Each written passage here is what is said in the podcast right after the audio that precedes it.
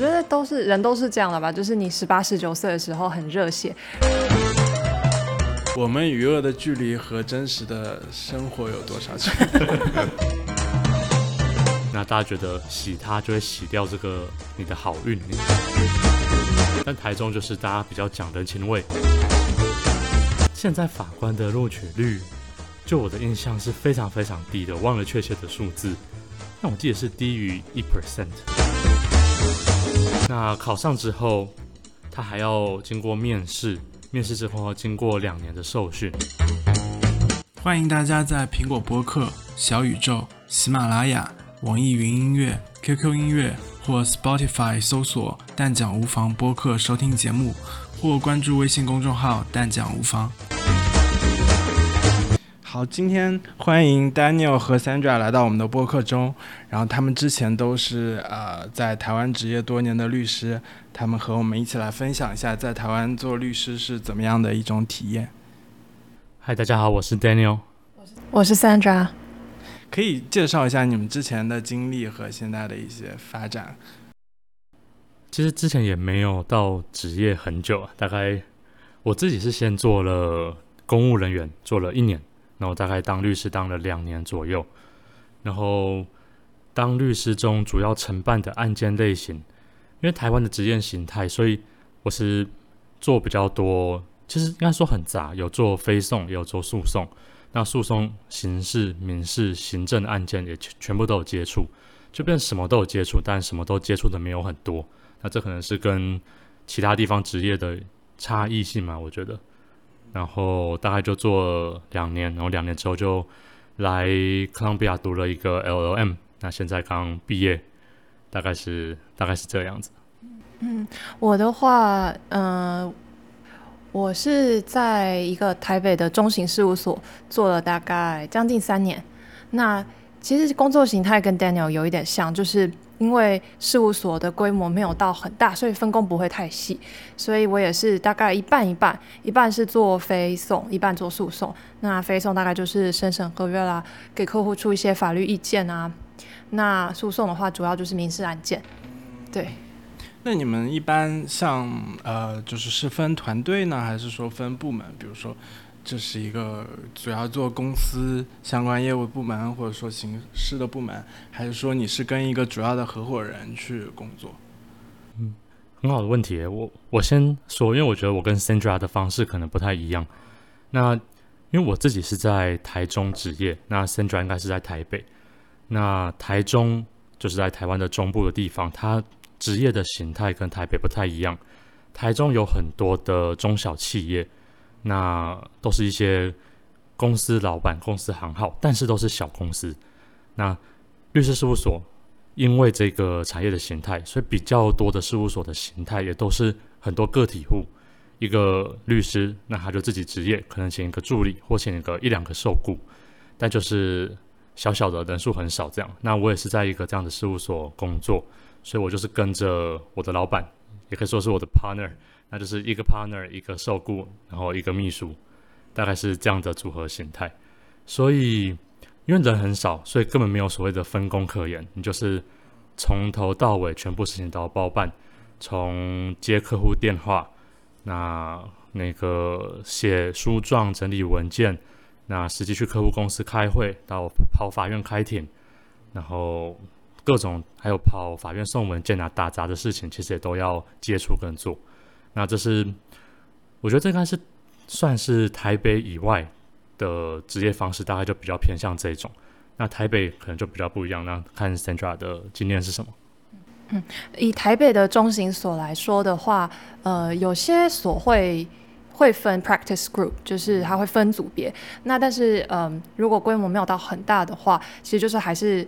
属人性比较高，就是看你的 partner 的比较常带进来的业务是什么，那就大概可以决定他底下的受雇会做什么样的工作。那我之前待过那个所的话，就是有几个 partner，那我就是跟着其中一个，主要就做他的业务，但是其他的 partner 有时候也会指派一些工作给我这样子。嗯，那你们去应聘律所的时候，是就针对某一个合伙人去应聘，还是？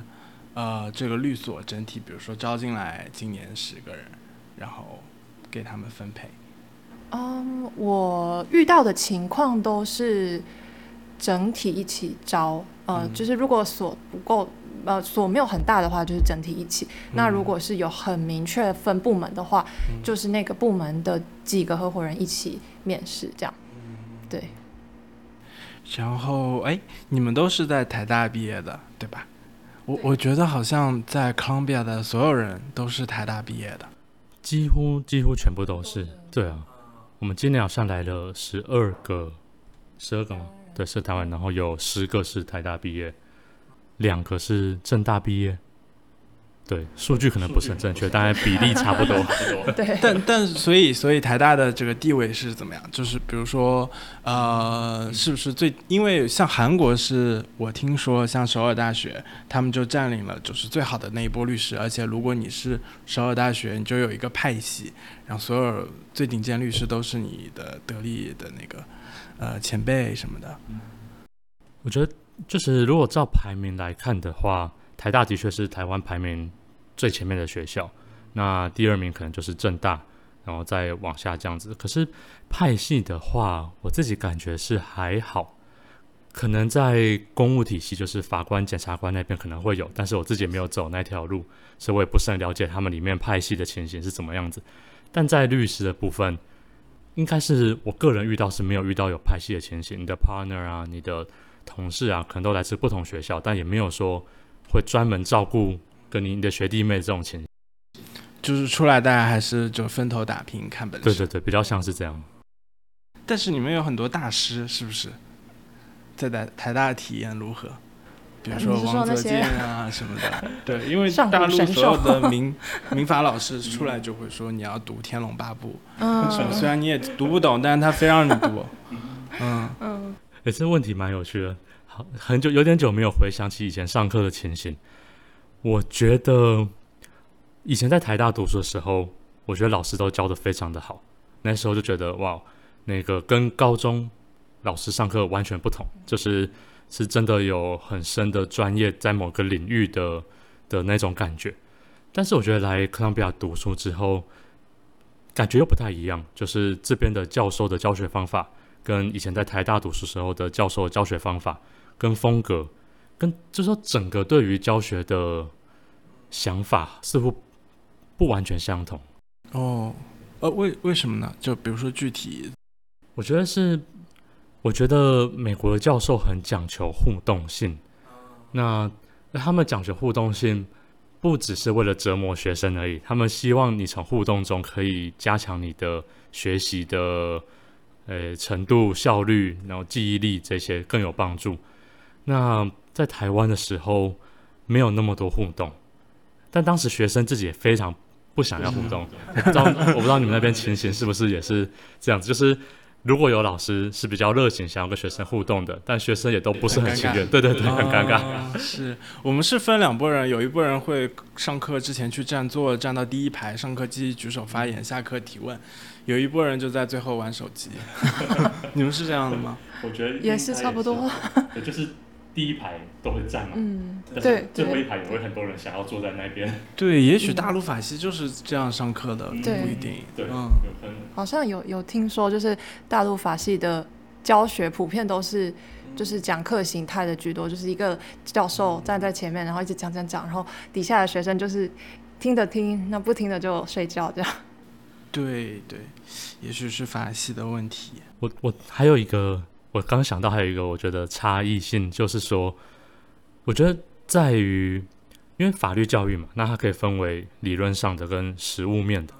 那我觉得台湾的方法跟美国方法差很多。那在台湾大学教育几乎可以说是纯理论。那当你哎毕业了，然后进入职场，你等于要在很多地方是要几乎学一套全新的实务的运作方法。你大学都是完全没有接触过，连了解都没有了解。那我自己觉得这一年在哥伦比亚，他们的教学是很注很注重实物的的面向。那就算他不可能教你说，实际上在法院或是在工作上会怎么样做，但是他至少都会给你一个概略的想象。那我觉得这也是蛮大的差异。对我，我觉得以前我在大陆读书的时候，我觉得就是他的教育是想培养那些学者的，就最优秀的人应该是去研究，然后去做教授，然后如果你实在不行，那你就去做律师吧，然后你自己去学一些那种感觉。对，所以所以你们也会觉得啊、做律师以后要学另一套东西，对吗？我觉得其实光从呃大学时候的教授的经历就可以看得出来这一点，就是因为台湾的大学几乎都是学者在任教，很少很少会像美国的法学院那样请律师或者是法官来专门开一个实务导向的课。对，所以很多教授的背景甚至是可能不一定有职业经验，他可能一辈子都做学者，所以就非常的重视理论的方面。对，所以其实很多，我觉得很多职业上的一些呃知识啊，或者是该注意的事情，都是真的进事务所之后才学习到的，在学校其实是不太知道这些事情的。嗯，那你们一般怎么了解就是律师的市场？就比如说像我们的话，会去看一些，呃，比如说专门法律职业的一些新闻网站，或者说，呃，我们的那个微信公众号上面，他们会有一些人在运营，然后有一些社团会介绍。我觉得这是很好的问题，因为我自己觉得台湾就是最缺乏这一块，就是从从我自己的经历，就是在高中要选要读什么科系嘛，那当时选了法律系，对法律的真正的市场，真正的出去工作之后，薪水啊，那生活形态啊，那个 work life balance 啊等等，完全的不了解，所以我觉得蛮多人读了之后蛮后悔选择这条路。那我觉得这也是可能有一些 商机的存在在这边，就是如果可以让高中生，或是我甚至是已经开始读法律系的人，让他了解律师实际上真正的面貌是什么样子，那或许可以帮到很多人，那那个可以让很多人少走一些冤枉路。嗯，对，所所以你们为什么会报法学院？你们是怎么填报志愿？很传统诶，就是呃考对考分数，然后嗯成绩公布之后就让你填志愿，然后你就一个一个校系排下来，看你呃哪一个选中了你就上哪一个。啊适合我们一样。对，所以你们会不会经历过那个？就是我看到好多人都会是大一、大二学了一些基本的法律以后，就觉得很，呃，愤世嫉俗，就是嗯会对一些社会现象看不过去，哦，然后很多 对，就是基本都是很愤怒的青年。嗯，对，我觉得，我觉得好像都有经历过这个转变的过程，就是刚学了变成愤怒的青年，但是出社会之后又变成了一个乖乖的工作的社畜。我觉得都是人都是这样的吧，就是你十八十九岁的时候很热血，如果那个时候你受了法学教育，但是没有那种愤青的那个岁月的话，好像有点太冷血了。对，可能你本性不是很好，感觉。嗯，但大家出社会之后，可能就目标又不一样了吧，就是可能都只想着赚钱，或是实现自己的人生目标。嗯，对。嗯，在在台北的话，像律所会有一个集群吗？比如说集中在什么地区什么？哦，其实也是有诶，就是呃一些，比如说一些大所，他们就会集中在精华地段，就是商业区，比如说信义区，对对 CBD 的地方。然后呃，比如说像我知道呃台北一零一里面就有很多栋很多间事务所，那他们就是会呃，就有些事务所会因为这个地段可能看起来比较商业上比较体面，所以选择那边。那另外一个聚集地的话，大概就是法院附近。对，像我之前的事务所的话，就比较是属于后者。对，好像很多客户就会比较看重你是在一个大的这种。可能地址、门牌这个会给人一个比较好的第一印象。嗯，对，好像是，对啊，对客户来讲蛮重要。像是那个台湾最大的事务所叫李律，那他最近就搬到了一个全新的大楼，那他租了那栋楼，应该是一到十楼吗？反正就租了很多层楼，那那一栋就是全新的，然后直接临着大马路，然后他们在路口就有个自己的牌子，写着“吕律法律事务所”这样子，就看起来非常的气派。那些律所，比如说你不是学法律的，大家会知道吗？比如说知道哪一些牌子这种？因因为在大陆，我觉得很少，就是可能两三家会被别的行业的人知道，因为他们可能太大太有名了。你说是像普罗大众会不会知道说事务所？对，比如说你在台积电工作，然后你是一个程序，呃，比如说你是一个市场推广部的人，你会知道那些名字吗？我觉得像刚刚提到的李律，应该是全台湾大家都大家都听过，然后都知道他是台湾最大的事务所。但是第二名以下，我觉得就可能就不了不甚了解。呃，就是比如说你毕业的时候，大家第一选择是会去哪里？我觉得这其实还蛮看个人的意愿，对，因为有的人可能就是想做诉讼，有的人就是想走非讼业务，那有的人是呃想要往大所走，因为他可能觉得这样子对他的职业比较有帮助，但有的人觉得小所。可能他反而学习到比较多，所以都不太一定。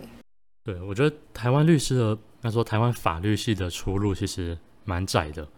他要不就是当走公务员路线，做法官、检察官、书记官等等那一条路，又是要考国要考国家考试，然后通过之后才能当的。那第二条路就变成是做律师。那这条路就是应该是绝大部分的走这条路。那就像刚刚 Sandra 提到的，要不就是当。那个非讼律师，要不就是做诉讼律师。然后我觉得诉讼律师应该算是占大多数，因为台湾的非讼业务似乎没有很多。那也被几间比较大的事务所把持着，就是有国际关系的事务所。所以至少我的同学或是我工作的同事，大部分都还是走向了诉讼为主的路线。嗯，那那会分吗？比如说你会专做哪一块？对，我觉得看个人情况，然后也看事务所的类型，因为像是有一些事务所，他的 partner 就非常的擅长交际，那可能跟警察关系良好，那他就接到很大量的刑事案件，那么事务所可能就会刑事案件案件为主，但是也有很多呃 partner 是他什么案件都接，那那种事务所你就是全部都做，那对，大概是这一种，这这两种类型比较多，但另外一种可能就是。他的客户比较多是公司法人、企业为主，那他可能就比较少碰呃家事案件啊、刑事案件等，它就是一些民事、商务的案件比较多，所以我觉得算是蛮算是蛮杂的，没有说可以分得很清楚的类别。考考法官的人多还是考做律师的？就是大家出来的话会哦看个人选择是吧？也不是说哪个就更好一些。对，我觉得。对个人选择影响很大，然后另外一个影响的因素可能是法官的录取门槛，因为现在法官的录取率，就我的印象是非常非常低的，忘了确切的数字，但我记得是低于一 percent。对，所以相当难考上。那考上之后，他还要经过面试，面试之后要经过两年的受训。那这个受训，如果你表现不佳，也是很有可能被剔除的。就是要靠你看你的道德品性啊等等，有有点像是一个试用期的概念，所以是一个蛮漫长，然后门槛很高的路，但是蛮多人想要走这条路的。那台大考也是百分之一嘛，应该会高得多吧？这我就没没有这个数据，但是是蛮多同学有考上的，可能高一些。对，因为呃，甚至有些人的目标就是会设定一定要考上司法官，因为其实台湾的制度上是，呃，律师跟司法官是可以说是呃同一场考试，那司法官后面还有再多一道呃面试的关卡这样子，但是前面基本上是同准备方向。跟考试方式都是一样的，所以有的人可能是，比如说他第一年考上了律师，但是他没有考上司法官，所以第二年他就再考一次试试看能不能考司法官这样。所以的确也是蛮多人的志向就是成为法官或是检察官。嗯，那你们考都考什么呀？考你是说选择题，然后形式吗？呃，有选择题，然后也有申论题。就它是两个阶段，就是第一阶段你先考选择题，那如果选择题你通过的话，才会再进到第二阶段考申论题。那申论题如果也过的话，才录取。这样。大陆的司法考试前两年刚改，然后就改成了这个样子。以前我们以前是只有选择题吗？不不，选择题和那个一起考。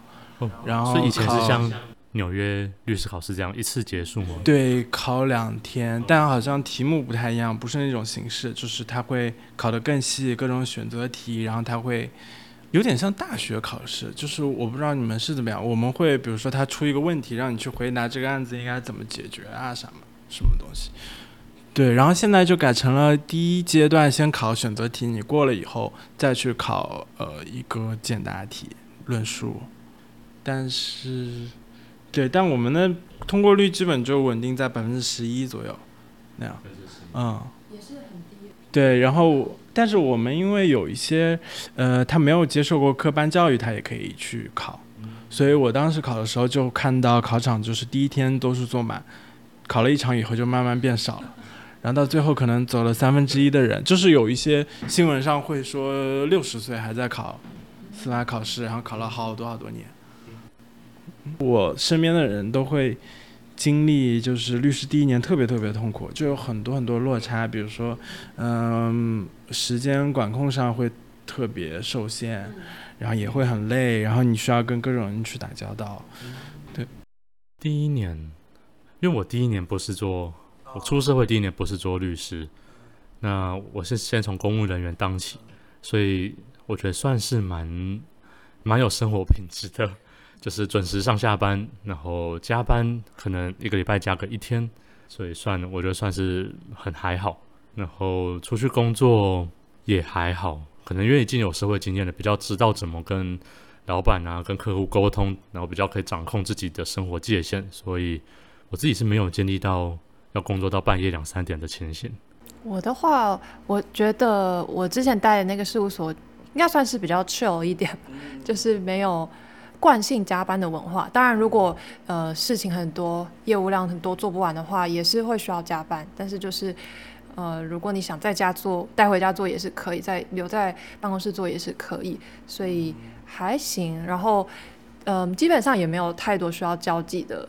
时候就是都是纯粹是上班时间跟客户的一般的常规的互动这样而已。那如果是合伙人了，是不是就得搞这些？合伙人对，但我觉得其实也是看他们的个性，就是有的合伙人可能比较外向，他本身就很享受那些社交活动，他就行程可能很满，每天都是在外面跑两三个行程，然后基本上在办公室很难找到他的那种。对，那他们拉客户通过什么？就是和他们交际，还是说通过朋友网络？这是个很好的问题。我自己是觉得，嗯，大部分的合伙人可能都是从交际来获取一些业务，但是他随着他的职业年资越来越高，他可能在某一个领域会有打出一点名声，然后这时候主动来找上他的客户就会越来越多。对，然后也有一些人是会喜欢。呃，有一个自己的发声的平台，比如说他在网站上写文章啦，或是像我们这样录 podcast 啊，或者是经营呃，可能 Instagram 啊、YouTube 的都有，就是什么样的呃生意来源都可以这样。嗯，那他在专业领域打出一个名声的话，一般是怎么样？比如说他代理了一个特别著名的案件，对，就是有可能他是他是处理一个特别知名的案件，或是特。代表一个特别知名的客户、特别知名的公司啊，等等的，对，或者是他有一些新闻媒体的曝光，那他可能就有更好的知名度。那他们和客户交际会去喝酒啊，什么这种？因为大陆以前很多，然后现在这几年好像也渐渐好一点，但还是有这种情况。我自己遇到的合伙人是没有喝酒的这个习惯啊，可能他们的个性不喜欢，但是我有听说有朋友的。老板是会喜欢喝酒的那一种，应该两种都很多。对，台中呢？台中大家喝酒嘛？对，我觉得台中蛮需要跟客户喝酒吃饭，就是这样才有好的感情，好的感情就有那个接到案件的可能性，那你就可以赚到钱。所以跟客户打好关系变得很重要。在台中的 台中人的相处，那个那个个性上跟台北。因为台北比较是纯粹商业的往来，所以或许你不用这么多的交际，也是也也行。但台中就是大家比较讲人情味，那信任关系比较重，所以你必须要先变成朋友，那别人才有可能把案件交给你。台中可能需要交际的量会比较多。对，之前你还提到就是你们会单考虑单独职业，就是脱离律所。这个这件事情有多难。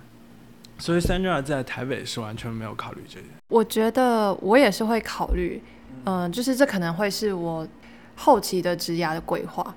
对，因为我觉得台湾的律所的受雇薪水毕竟没有办法到，它会有一个天花板在，我觉得它没有办法无限的发展上去。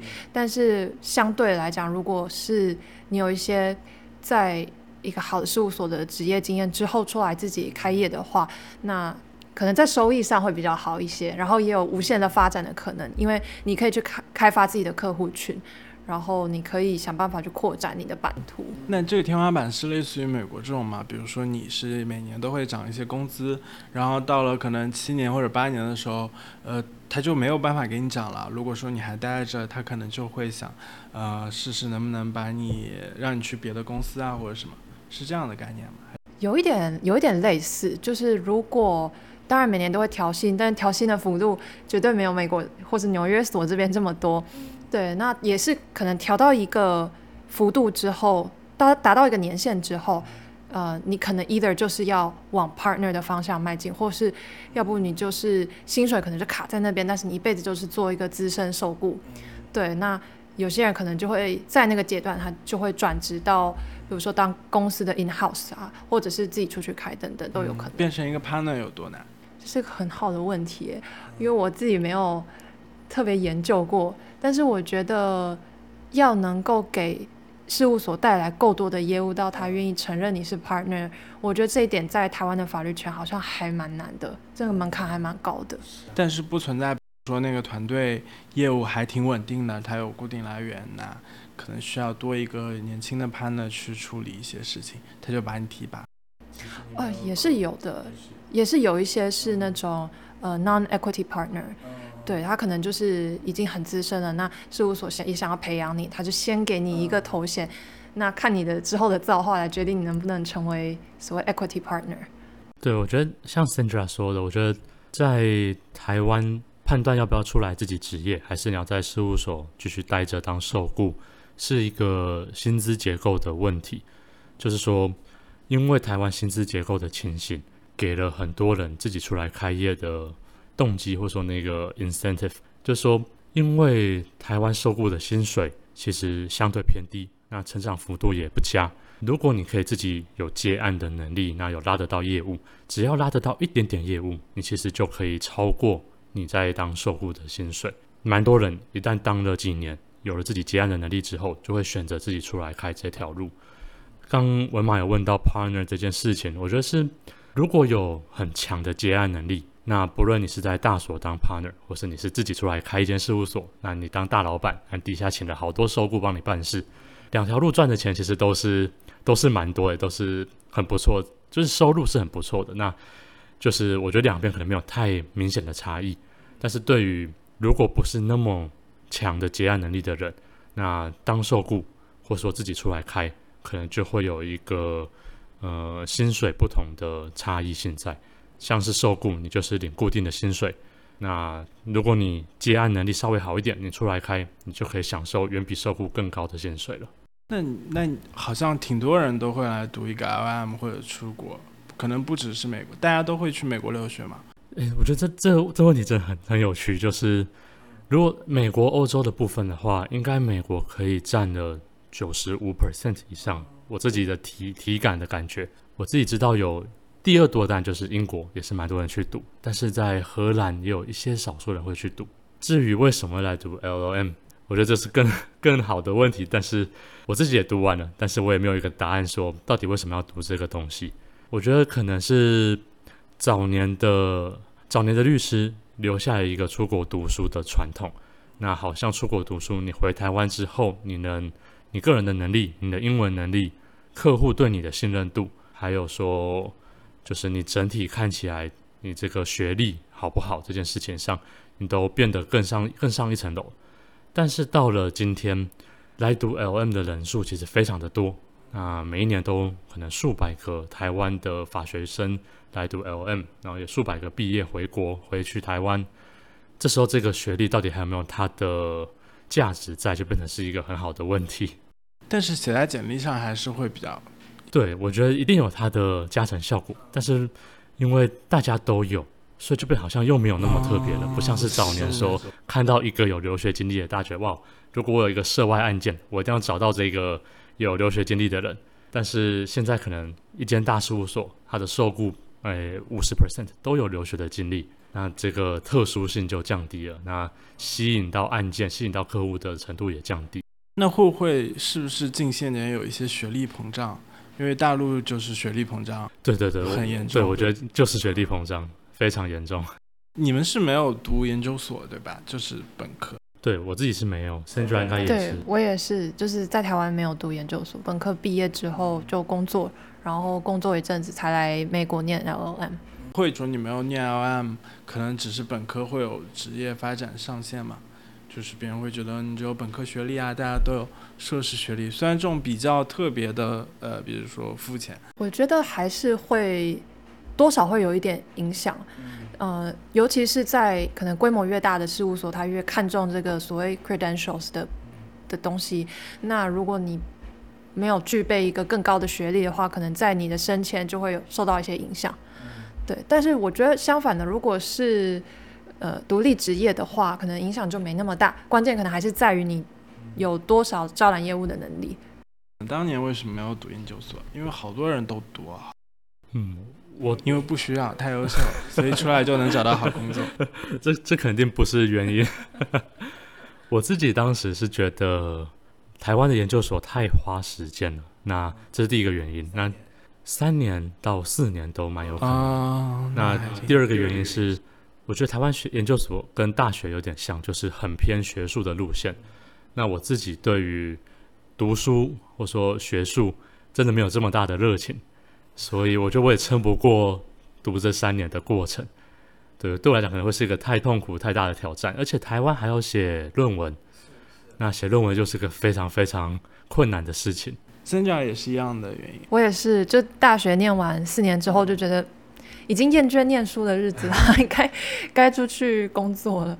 可是念书很快乐，就是呃，也当时可能不觉得快乐。哦，对，我觉得当时不觉得，但工作之后又觉得。当学生很快乐，所以可能就是因为这样，又多了一个来念 LLM 的原因吧。在律所里面工作，这个同事间的氛围是什么样？会有会有竞争什么？或者说，呃，大家还是挺融洽？我觉得，我觉得有人的地方就一定会有竞争吧，就是嗯，很难免啊。但是我我自己是觉得我蛮幸运，就是我自己遇到的同事都还人还不错，然后大家彼此之间都是。合作大于竞争，对，就还蛮呃愿意互相帮忙啊、支援啊。尤其是我刚开始职业的时候，因为我就是没有念研究所嘛，所以大学毕业二十三岁就进去工作，就是那时候特别菜，所以我觉得同事都还算蛮照顾我的。但他不会要求你，比如说二十四小时待机，就是比如说晚上也会找你会吗？嗯，几乎没有过，很少。对，周末这种也。很少很少，而且如果有发生的话，我可能就可以拖一下再回，也不一定就是很急。会需要做一些那种公益的法律服务吗？就是要求。哦，你是说那种呃强制性的吗？或者是事务所？台湾好像没有规定律师要做 pro bono，嗯，但有些事务所会为了一些公益考量而自己自愿去做这些。对，但我是没有做过。对，我了解也是也是这样，就是没有强制规定，但是还蛮多律师或是事务所会自愿去去去做这件事。是不是也有人就是专业就做这些？就比如说给没有没有律师的犯这个嫌疑犯办辩护什么？嗯，对，的确有些律师他就是在这个方面有打响他的名号，就是专门帮这种。大家不想帮忙辩护的的当事人帮忙他辩护，但是他他自己，我我感觉也是，这也不会是他全部的专业，就是全部的部分，他可能就是有十 percent 在做这这部分，那其他九十 percent 还是要赚钱，然后养着活自己这样子。但但是如果可以做到十 percent，我觉得应该也是个算是很高的量了。所以像那个《我们与恶的距离》里面的那个人，百分之一百都在做这个，不太现实。因为我看他那个里面有个剧情，还有就是有一点他好像为了金钱抛弃了自己的理想去赚去赚钱什么的。我们与恶的距离和真实的生活有多少距离？森川，你看过这一出吗？我有看过，但我觉得他那个他是取材于真实故事没有错，但我觉得他应该也不是百分之百的真实。对，就是有些可能还是为了剧情考量有有改变了。应该就我所知是没有百分之百做公益。对，我觉得他也太那个了，就是当事人都不想。都不需要他这个律师，他硬要给别人辩护。对，对，确实就是他有他的理想，但是总是要顾及面包，就不能饿肚子。你们都有一件那种他们出庭的那个？哦，有律师袍。对对对，就是那个律师袍，还有一个很有趣的小传统、小传说，就是不要去洗它。那好像说的是，因为穿律师袍就是要去法院开庭嘛，那开庭就是大家希望胜诉，那大家觉得。洗它就会洗掉这个你的好运，你的运势，所以很多律师会完全不洗它，一穿就穿个十几二十年这样子，那它就从白色变成有点黄色的样子，然后味道也不太好闻，但是就是有人不想要洗掉这个。喷喷什么的吧，应该是可以，但是可能就是 就是因为那个袍子是呃黑一个一件黑色的袍子，然后在你的呃领口到。到最下摆的地方有两条白色的袖带，然后那个袖白色的袖带就是因为你会接触领口，所以如果像台湾很热，就是夏天流汗就会有些汗渍，对啊，然后久了它就会变成黄色的，所以那个可能我不知道喷一喷有没有用，但是如果不洗的话，应该是蛮脏的。如果我一毕业就接了三场败仗的话，我肯定要给他狠狠洗一下。所以那个是啊，律师协会发的吗？还是就你通过？还是你要买？应该是自己买的，但是因为。大家都会在那个律师的受训上面一起买，就是有点像是团购的概念。大家都就是一起跟一个厂商，然后量身材啊，然后买买那个衣服这样子。会有这个，就是哎，你们还要受训，就是加入律师协会以前的培训，就律协的。这也是变成一个蛮蛮奇怪的事情，就是当你考完考上之后，那你还不能马上做律师，你还要符合两个条件。那一个就是要一个受训。但是受训应该是一个月吧，那另外一个是要实习，那实习是五个月，那受训就是政府办的嘛，那你就是一群人被抓到一个呃像是演讲厅的地方，那每天要上课，然后会有不同的律师来对你们讲述他们的经验，然后各式各样的东西，然后最后也会有个考试，还要考试啊？对，可是那个考试应该是所有人都会通过的，只要你不要太夸张，应该都没有问题。哎，受训培训什么？律师职业道德。对职业道德，然后讲一些实务上的做法，然后讲一些什么东西，就非常的凌乱，什么都讲，但是都只是，比如说，就像是一个大大很大的主题，但他也是讲个两个小时，一个律师来像是演讲一样，那你就听个两个小时，你就就过去了这样子。所以最后这个一个月的受训几乎被当成同乐会，因为大家每天受训完下课就是去喝酒、聊天、唱歌、出去玩。那是每个市都会有自己的，还是全台湾都在一块？全台湾都在一块，对对，在台北，对 对，就是你会认识很多诶律师的同行，然后大家都还没有工作过，然后就一起玩的这样子，那度过很快的一个月，那你可能就要去实习，那实习就会开始很就是真正的工作，开始面对社会的现实，变得比较痛苦疲惫这样子。感觉好像大陆的跟这个一模一样，他们也是至少北京、上海都是培训一个月，然后他要实习一年。那那实习的过程是做的工作是跟正式的律师一样？好像一样，就是实习只是你的身份是实习律师，但你不管你做诉讼也好、非诉也好都可以。但最后你一年以后你要哦，你每天要写那个实习日记，他会有时候会检查会看一下。一年的时间蛮长的，那。对，但你没有额外的东西，你就是律所给你干什么你就干什么。那实习的薪水是不是也比正式律师还？嗯，没有，就是我们是这样的，我们的这样蛮有趣的，因为这跟台湾就不太一样。但你们不是六个月实习期？对，实习呃五个月实习期，但是那实习期领的薪水大概只有五十到六十 percent，正式薪水五十到六十 percent，而且每一间呃律所都是都是这个做法，是法律规定吗？没有没有，是律所自己自己这样做，那他就变成可以用比较低的降低的薪水就请到一个律师这样子，所以大家就会抱怨说五个月是不是太长？那我刚刚就想说，如果一年的话，那一年如果领的薪水比较低，那大家应该很难接受。没想到其实律所会给像是正式律师的薪水，对就没有这个问题。但是可能因为大陆你一年实习期以后，你可能还是名字叫律师助理，他可能就是类似于美国的 associate，他不会马上给你这么个 title，他要再看你两三年什么的，所以可能他拿的工资也不是正式的律师的工资，嗯，还是会少一点。会有像日本那种，就是日本是他啊、每年考出的人都会去最高裁判所去培训，然后那一波人，比如说他就叫第六十五届培训班，然后他们就会按这个去论资排辈，这是我刚刚学到的。呃，对，然后就比如说你日本啊你五十几届的，你就会觉得你比六十几届更资深，你们会有这种就是带有这个辈分这样子。啊、我们律师受训也是有排届，但是好像没有形成一个这么，呃，大家我自己也忘记我是第几届的，所以大家都记不得自己是第几届的。你们是一起的吗？一届？我们应该是同一年，但是有一年有好多个哦梯次。对，对，我们是不同梯次。对我就我所知，就是确实没有人用这个介次来分那个辈分，但我呃，像我以前的合伙人，他就是就是因为这个律师受训的制度其实没有行之很多年，大概就最近二三十年的事情而已，所以其实很多台湾老一辈律师是根本没有受过这个训练，所以很多律师老律师他们就会很自豪说。我当年是没有律师训练的，还在跟你讲什么第几届第几届，没有，我是零啊。对，呃，去去找工作的话，大家会看什么呢？看学校，嗯，学历很重要。那它会不会有一个就是门槛？比如说，比如说像大陆他们很看本科学历，然后看你是不是那几家目标院校出来的。对我觉得，我觉得这个应该也是台湾也是相同的，就是最主要就是看学历，那就是挑嗯排名比较前面的几间学校出来的人。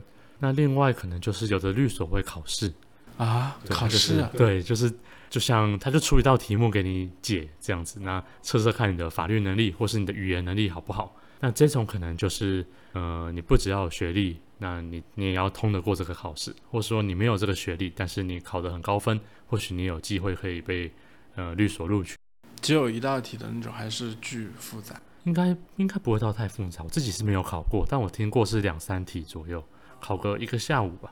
其实也一样，我们会考笔试，就是会考，比如说英文翻译，或者说，呃，解决一个实际问题，让你去查法条什么的。嗯，还蛮类似的，对，嗯，哦，蛮有趣。我我这样听起来，我觉得好像蛮多制度很类似。对，我也觉得好类似啊。我觉得那个就是司法考试，就是太像了也。像还有像那个那个受训，呃，对，实习要写那个什么实习日记，那个我们也有。我们要写有啊，你忘记？就是每个月要写，然后还要找你的什么指导律师签名，哦，然后最后那些文件都要送回去那个嗯律训所什么的。哎，我有个问题，像那些，嗯，王泽健那种书，《天龙八部》就像文言文一样。嗯。那你们的法条都是这样的，对不对？嗯。那那会不会很累？对，法条写的就是比较文言一点。那我觉得就是大学四年的受训，有很大一部分就是让你习惯看得懂这种比较简洁嘛、比较浓缩一点的文字。那我觉得有好有坏，就是因为像美国的法条就是写的非常的白话。那我我自己觉得白话到应该一般人，呃，也是可以能能理解大部分的意思。那在台湾，它的法条呃，一般人看了可能就看不太懂，那必须要去问律师，那律师就会跟你解释说这个法条是这个意思啊，这个意思，这个意思。顺便收点钱。对对，顺便增加了律师的业务这样子。那所以我觉得有好有坏，是说，呃，像美国这种做法，可能大家就人民可以自己比较知道怎么依循这个法律。如果一个呃人想要开一个商店，那他可以知道这个开商店的规则大概要符合什么要件。那在台湾，他就必须要去问律师说怎么做、怎么做等等。但是台湾现在也在改善这一点，法条还是一样的文言，但是说，呃，政府会把那个内容把它简简单的话，用白话方式写出来，放在那个官方网站上，让大家可以上网查。比如说要同样是要开商店，他可以去看说，哦，原来这个法条是这个意思，那就可以动。那也是有些律师在做所谓的法律白话文运动，就是讲解诶艰深的法条给一般人听。那我记得他也是有开一个 podcast，那他就是 讲解法律的议题的 podcast 给诶普罗大众去了解。但为什么会形成这样的现象嘛？就是我理解，就是从民国的时候他就是这样写的，所以后来就延续了。但民国的时候不也已经有一些话开始比较白话的说出来？我觉得可能是因为，嗯，当时的法典也都是，比如说寄授于，比如说民法可能是寄授于德国啊，或者是其他法律是寄授于其他的欧洲国家，就是在翻译的过程中，可能为了。简化，或者是为了贴近原文，我我我不确定，但是总之就是翻的比较文言一点，对。然后我觉得跟嗯大陆的法条相对之下，就是台湾的法律非常的拗口，真的，一般人是读不懂的，很多知很多者那种话的，对，所以其实是真的很难懂。我觉得就连嗯大学是念法律系的学生，常常都还是会看着法条文字。而无法理解这是什么意思？对，要要跟人讨论才有办法正确的把它解读出来。但是它不会造成法律的歧义吧？就是虽然那样写比较难理解，但是你理解了以后就会是一，应该是没有造成什么歧义。而且因为法院会有解释嘛，因为大部分的法条都经过很多判决了，那所以你查一下法官对这个法条的解释是什么，那这个解释。